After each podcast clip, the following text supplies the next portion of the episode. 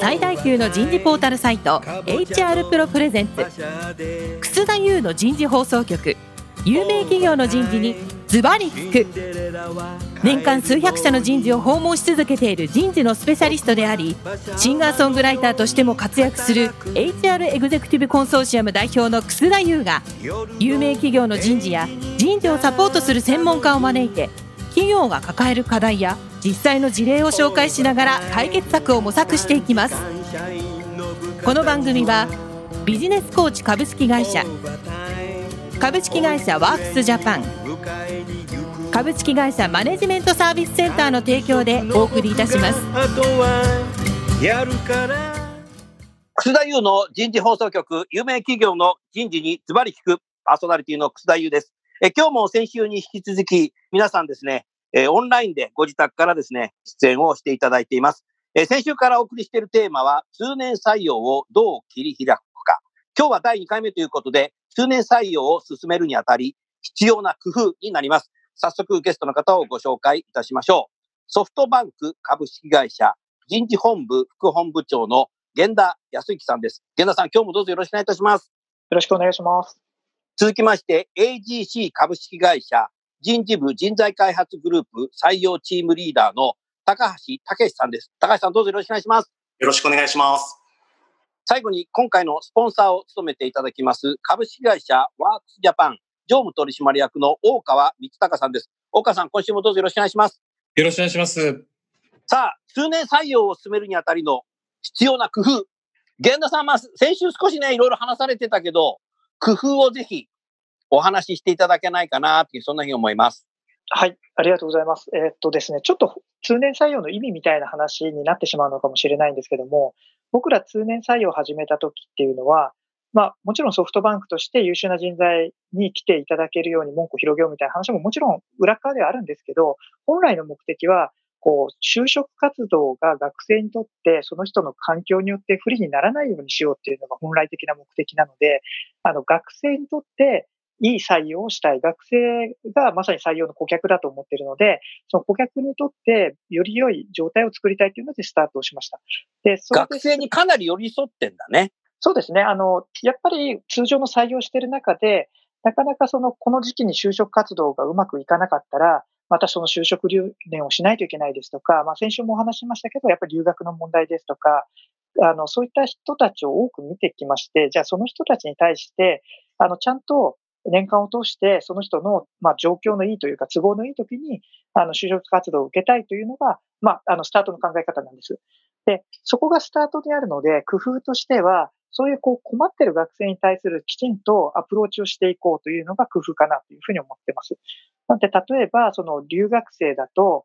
日本の今の夏のインターンって、まあ、8月とか7月の終わりぐらいから日本の学生のスケジュールに合わせて組んでる会社がほとんどだと思うんですけど、僕らその海外留学組ってもう6月とか7月ぐらいに戻ってきたりするじゃないですか。あの夏休みっていうかですね。夏休みというか、まあ次のあの学年に行くまでの間に戻ってきたりすると思うんですけど、なので、なんか7月の上旬ぐらいからもうその留学生向けのインターンをやったりですとか、まあちょっと通年採用からそれるかもしれませんけれども、とにかくその就職活動が留学していることによって不利にならないような、まあそんなことをあえてやってるっていうのがもしかしたら工夫かもしれないです。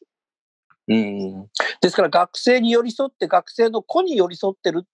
ていうことでいろんな施策打ってるってことでしょうかね。そうですね。はい。それを心がけてます。大川さんさ、大川さんのワークスジャパンさんでは大企業さんにいろんなこう、採用ね、活動するときのいろんなツールを使ったり、いろんなシステムを導入されたり、いろんなことでされているけども、はい、このやっぱり工夫ということでは、大川さんとしてはどんなことをしていく必要性があると思ってらっしゃいますか？そうですね。通年採用でその採用活動自体が割と自由な幅を持って活動ができるっていうことになると、もちろんその対象となる学生の幅もやっぱりできてくるんですよね。要は大学1年生からそのアプローチをするっていうことも視野に入ってくると。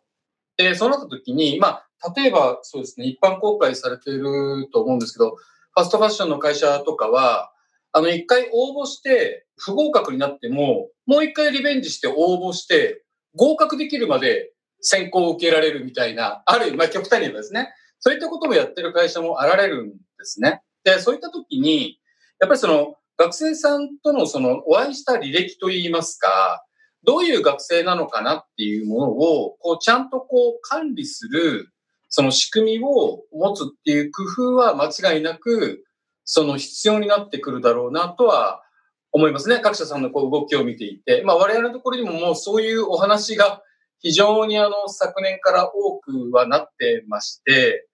まあ今まではこう倫理検証とかそういったものがあってですね、その学生を管理する仕組みをですね、こう年度ごとに、年次ごとに分けなきゃいけないっていう、ある意味そのルールがあったわけですけど、まあそれがほぼ撤廃されたことによって、もう大学1年生から自社にこう接点を持った学生とのその履歴っていうのは基本的には取っていって、まあその子に合った OB をこうご紹介して話を聞いてもらったりとかっていうそういう幅のあるあの活動をするためのそのデータベースっていうんですかね。そういったものはちょっと作る工夫は間違いなく必要だとは思いますね。これがないとなかなかできないと思いますね。ありがとうございます。今のね、大川さんの話を聞いていて、あの、源田さん、高橋さん思ったのがね、タレントマネジメントがだいぶ今変わってきてるんですよ。で、従来のタレントマネジメントは、社員の方、で、最初日本でやって、海外の方もやろうということで、そういった形でやってたんですけど、ここ急激にですね、やっぱり学生もきちっとタレントマネジメントしていくんだっていう風潮がすごく出てきてるかなという、そんなふうに思います。で、今、お母さんが極端にね、大学1年生って言ってましたけども、もうダイレクトリクルーティングだとか OB 訪問する中でですね、大学1年生でもキャリア意識高い方が相当増えてくるので、そういうことをやっぱりきちっと管理していく。管理っていう言い方がいいかどうかわかんないけど、タレントとしてですね、プールしていくっていう時代にこうなってるかなと思ってます。で、あのー、新入社員ではないんですけども、そういうことを最初にやってる会社っていうのはどこなのかなっていうのを私が世界中の会社にインタビューして分かってきたのが、あの、アメリカのシアトルにあるボーイング社だと思うんですね。で、ボーイング社はもうだいぶ昔からですね、すべて、例えば LinkedIn だけでずっともうですね、当社で活躍できるエンジニアとかっていうのを、もう求人がなくてももうどんどんオンラインで面接しながらですね、プールされているんですね。ですから、それこも採用担当者がやるっていうんじゃなくて、世界に何人しかそれをやってる人がいなくて、リンクで専門にですね、検索してる人がいて、あのいろんな企業で働いてエンジニアの方に、今、どんな仕事してますか？今いくらもらってますか？家族で、あの、他の国に行くとしたらどこの国だったらいいですか？単身赴任だったらどこの国だったらいいですか？何年ぐらいそこ行っていいですかとか、どこの言葉が喋れますか？とか、今求人ないんだけど、もしあったら、なんか面接やりますか？とか、多分当社だったらいくらぐらいになりそうですけど、その時は、あの、当社に入社していただくことは可能ですか？って、そういうのをもう全部、毎日やっていて、プールしてるんですよ。それで何かっていうと、中途採用なんですけども、エージェントを使うの禁止になってらみたいで、そういった形で、あの、全部繋ぐ形になっていて、で、本当にもしなかった時は事業部からお金もらってエージェントを使うというやり方にもかなり前から変えているんですね。で、これは全部あの、ジャパンもそういうふうにしてるみたいです。シアトルで聞いたんですけど。それから、源田さん、あのね、アリババさんでも結構そういう形でやってるっていうふうには、もう第三者を通じて話が来てるので、多分、どんどんどんどんそういう傾向になってきてるかなと思ってます。ですから、例えば、新卒向けのダイレクトリクルーティングなんていうのも最近も多く出てきてるので、そういう中でも大学1年生、2年生の当たり前にもエントリーしてる方もいるので、いい学生はもうこっちから手を差し伸べて、プールしていくっていうやり方に少しずつ変わってきてるかなっていう、そんなふうに思いましたね。源田さんいかがですか？この辺。こう、そういう時代になっていくんだろうということで。はい。あの、まさにそんな時代だなというふうに思ってます。私、あの、2年ぐらい前までは、その採用のチーム、これは中途も新卒もそうなんですけど、これまでの対人が強くて、この人と働きたいから、こう学生を引きつけるとか、中途の社員を引きつけるような人材っていうのは、まあこれはもちろん今でもすごく重要だと思ってるんですけど、あの、2年ぐらい前はプラスしてクリエイターと、あとそのデータサイエンティストが採用のチームには必要だっていうことをずっと言ってたんですね。これはあの最新のテクノロジー使ってデータを分析してより良い採用していこうということ。で、もちろん顧客は学生、新卒だと学生なので、その学生が見たいと思うようなこうクリエイティブな例えば反則物もそうですし、ホームページもそうですし、そんなものを作れるかどうかっていうことが非常にあの採用にとって重要だというふうに2年ぐらい前言ってたんですけど、それも今も変わらないんですけど、今まさにですね、すごく重要だなと思ってるのが、こうリサーチャーというか、そういうこうタレントプールとかタレントマネジメントを自分で外のダイレクトツールから掘ってこれて、キープして、その人とつながってられる人の重要性っていうのは、これからもっともっと増してくると思います。でソフトバンクでは、昨年度中途採用に400人くらい採用してるんですけども、エージェント比率は半分以下に抑えてるんですね。これは抑えてるというか、あの、いい人に来ていただくっていうことしか考えてないので、あの、ダイレクトとか、そういったリファラルとかを頑張って、結果的に半分以下になったっていうことなんですけども、で、それをやってる時に痛感してるのが、そういうこう、ダイレクトツールを使ったタレントプールとかタレントマネジメント、そこの発掘ができる人、これはすごい重要だなっていうふうに最近思ってます。なるほどね。ですから今までの採用担当者の役割とはかなり違ってきてる、またはそうじゃない人材も採用チームにないといけないっていうことなのかもしれないですね。まあ先ほどね、ボーイング社今会社大変なことになってますけども、7年ぐらい前にね、高橋さん、あの、源田さん、大川さん、たまたまアメリカのフロリダでですね、大きな人事のカンファレンスがあった時にですね、アメリカとか、あと US の人事の方と結構、あの、スポーツバイっていろんな議論した時に面白いことを聞いたんですけども、その時は何言ってるか分かんなかったんですけど、7年前です。あの、今までの、まあ、あの、彼ら新卒の話じゃなくて、キャリアの話しかしてませんけど、新卒採用してないので。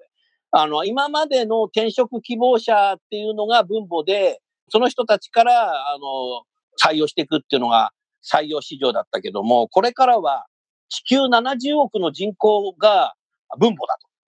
と。極端な話ね。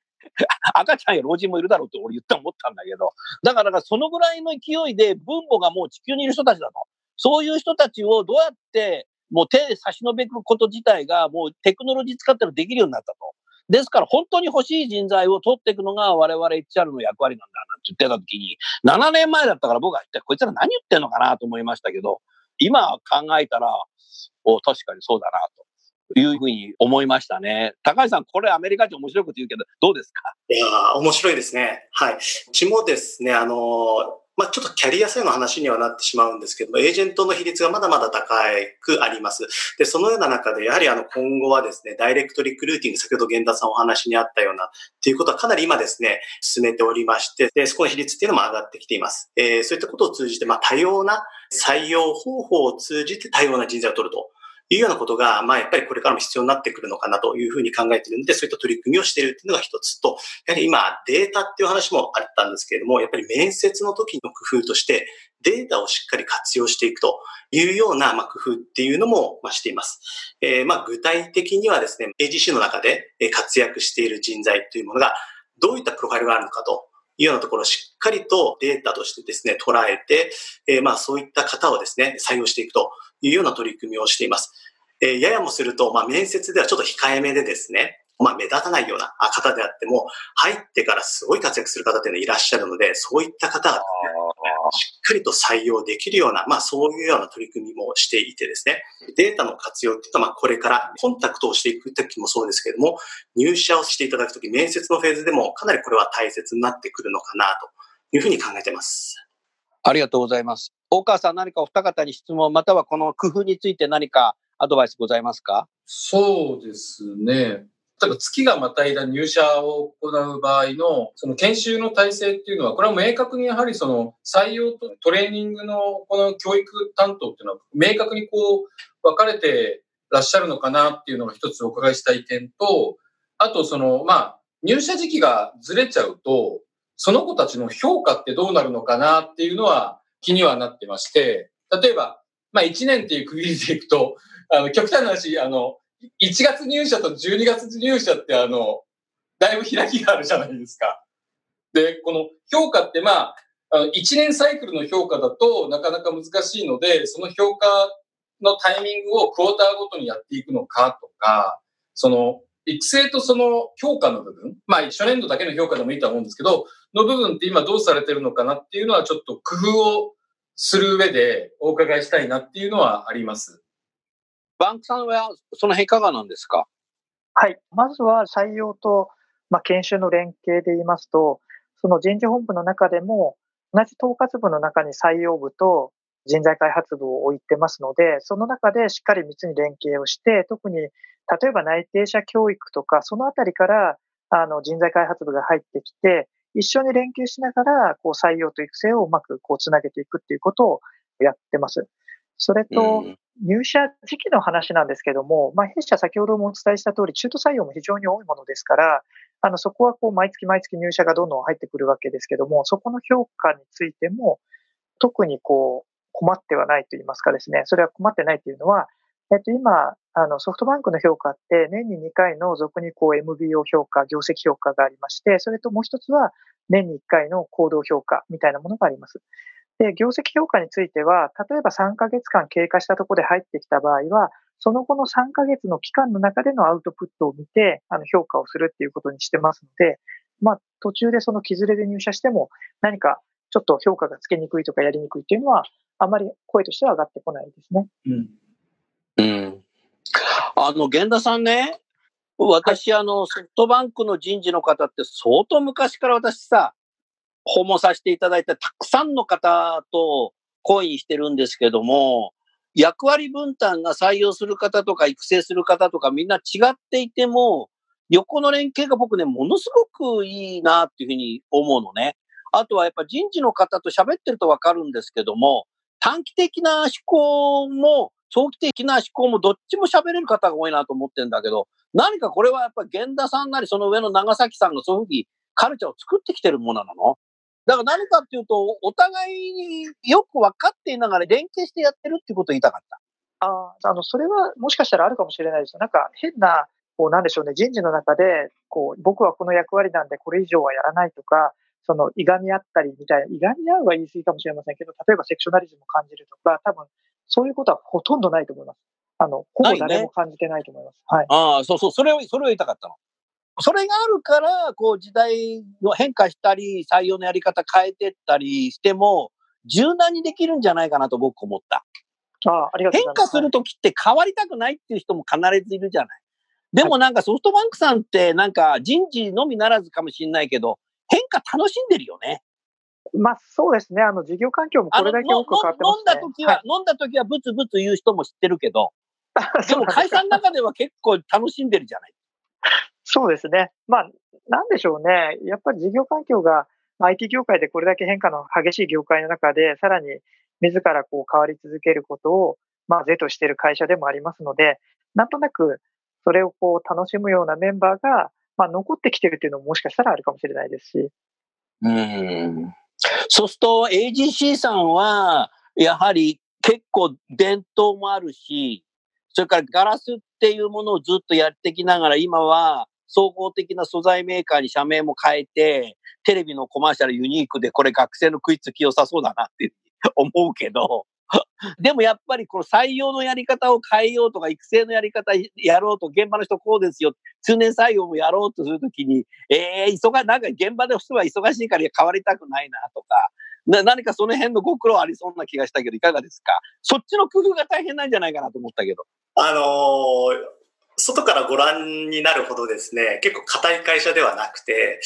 いわゆるまあ、大きな会社ではありながらも、フットワークはかなり軽い会社だと。あ、軽い会社なのね。はい、思ってますね。変化に対しても、まあ、恐れずに、まあ、創業の精神にもあるんですけれども、チャレンジをするということに非常に重きを置いています。もう本当に DNA になってますので、まあ、変に恐れずにチャレンジしていくと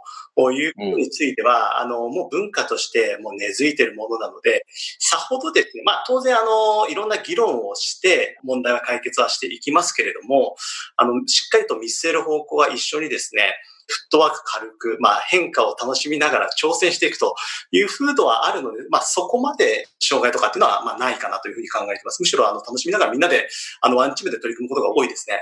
新丸ビルの御社のあの受付のフロアに行くとさ、AGC さんってこんなものも作ってんだったら、そこショールームがあるんじゃない？真ん中のところに。はいはいはい。少し早く作ったり見るんだけど、だから行くたんびに違うものが置いてあったり、え、こんなこともやってんだっていうのがあるから、彼ちゃんも多分そういう新しいことどんどんチャレンジしてイノベーション起こしていって変化乗り越えてんだろうな。だから一般に言うとなんかガラスメーカーっていうとなんかガラスって硬そうだなとかあるんだけど、実は透明性もあると。ガラスだから。結構しなやかです。うん、しなやかだね。うん、よかったよかった。なるほどね。大川さん、この工夫のところで何か2社に質問とかございますか？そうですね。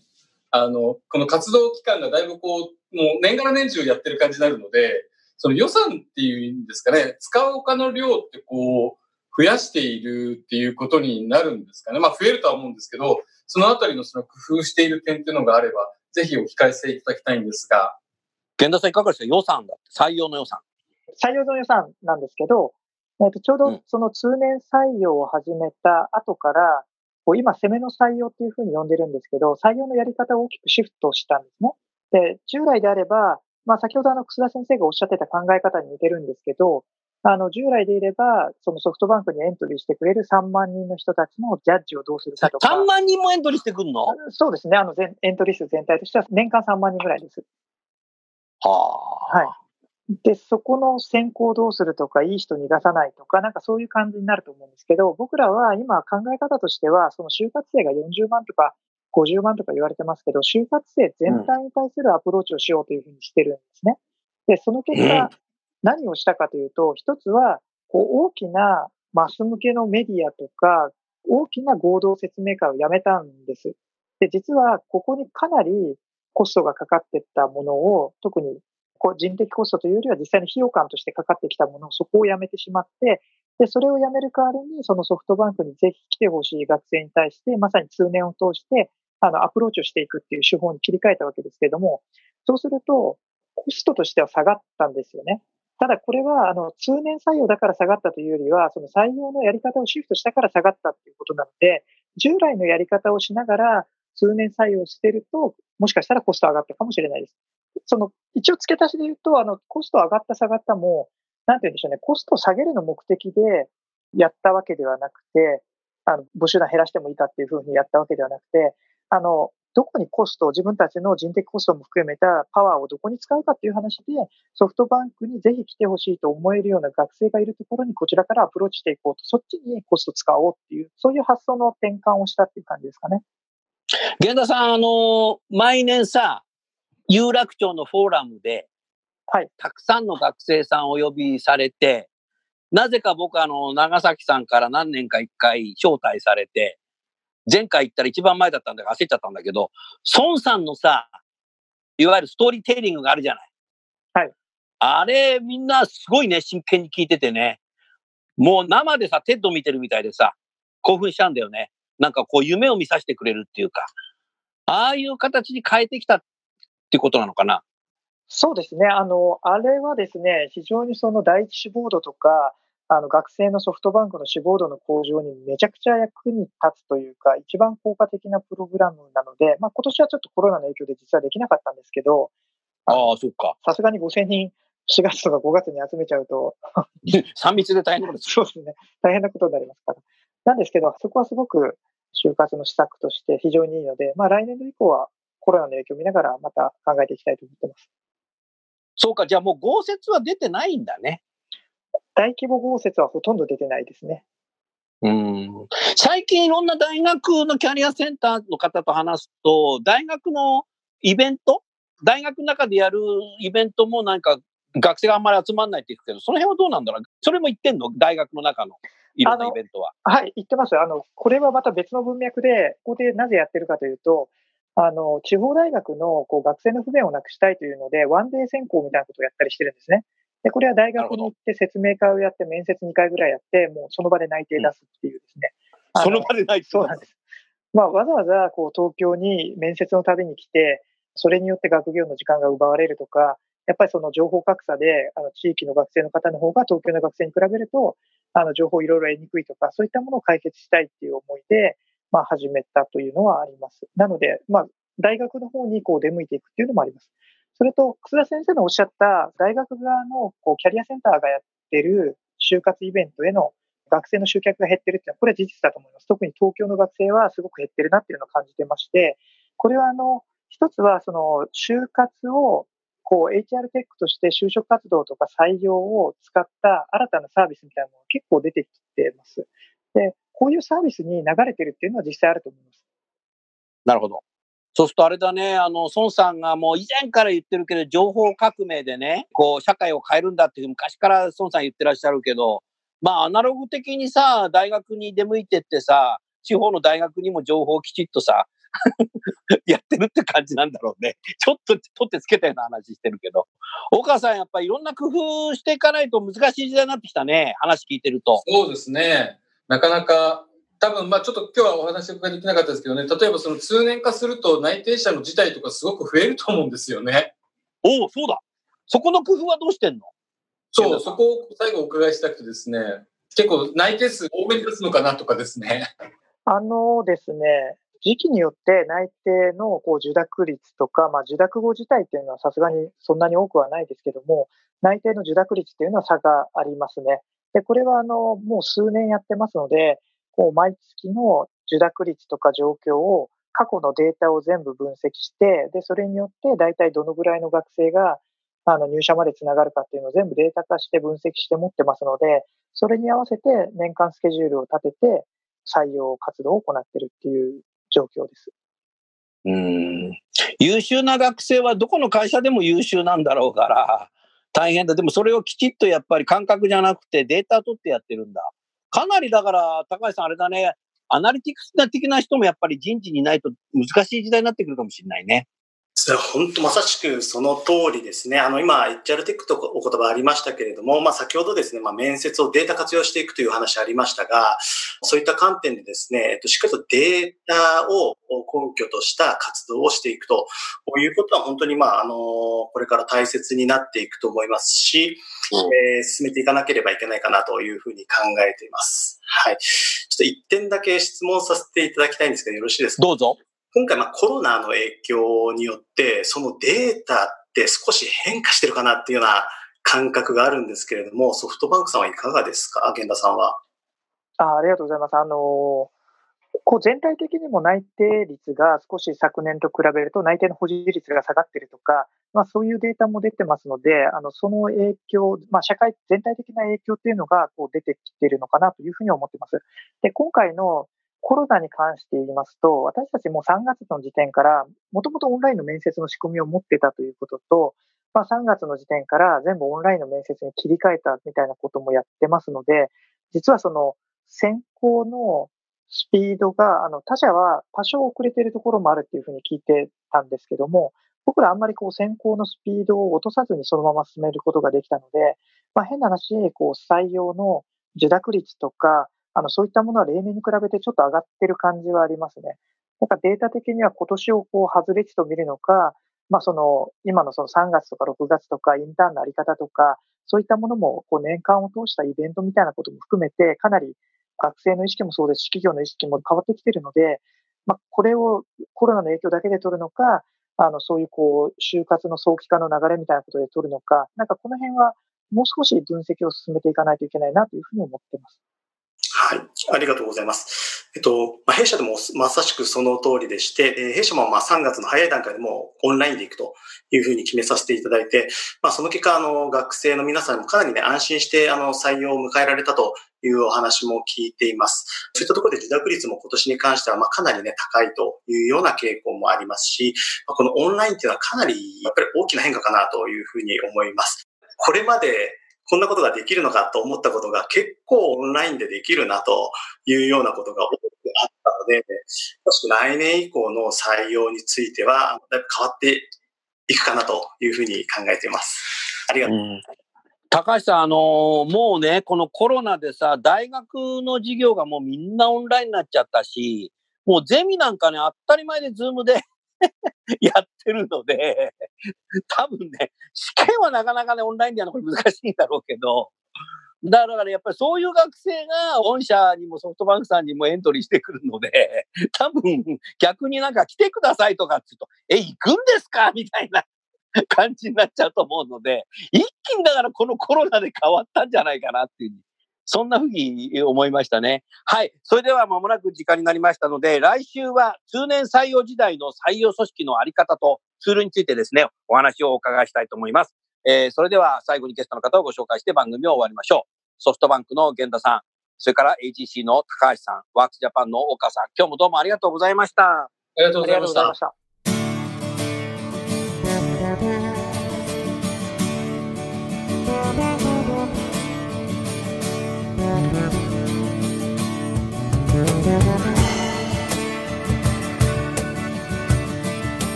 今日のお話はいかがでしたか？楠田優の The Times Will Change 時代は変えられるとともにエンディングといたします。この番組は日本最大級の人事ポータルサイト HR プロのウェブサイトからもお聞きいただくことができます。HR プロでは人事領域で役立つさまざまな情報を提供しています。ご興味がある方はぜひウェブサイトをご覧ください。この番組は人と組織の生産性を高めるビジネスコーチ株式会社。企業の人材採用支援キャリア支援を通じて人と企業の持続的な成長と価値創造に貢献する株式会社ワークスジャパン。企業の人材戦略人材育成のプロフェッショナルカンパニー。株式会社マネジメントサービスセンターの提供でお送りいたしました。それでは来週もお楽しみに。みんなで変えよう。できない理由を述べている場合ではない。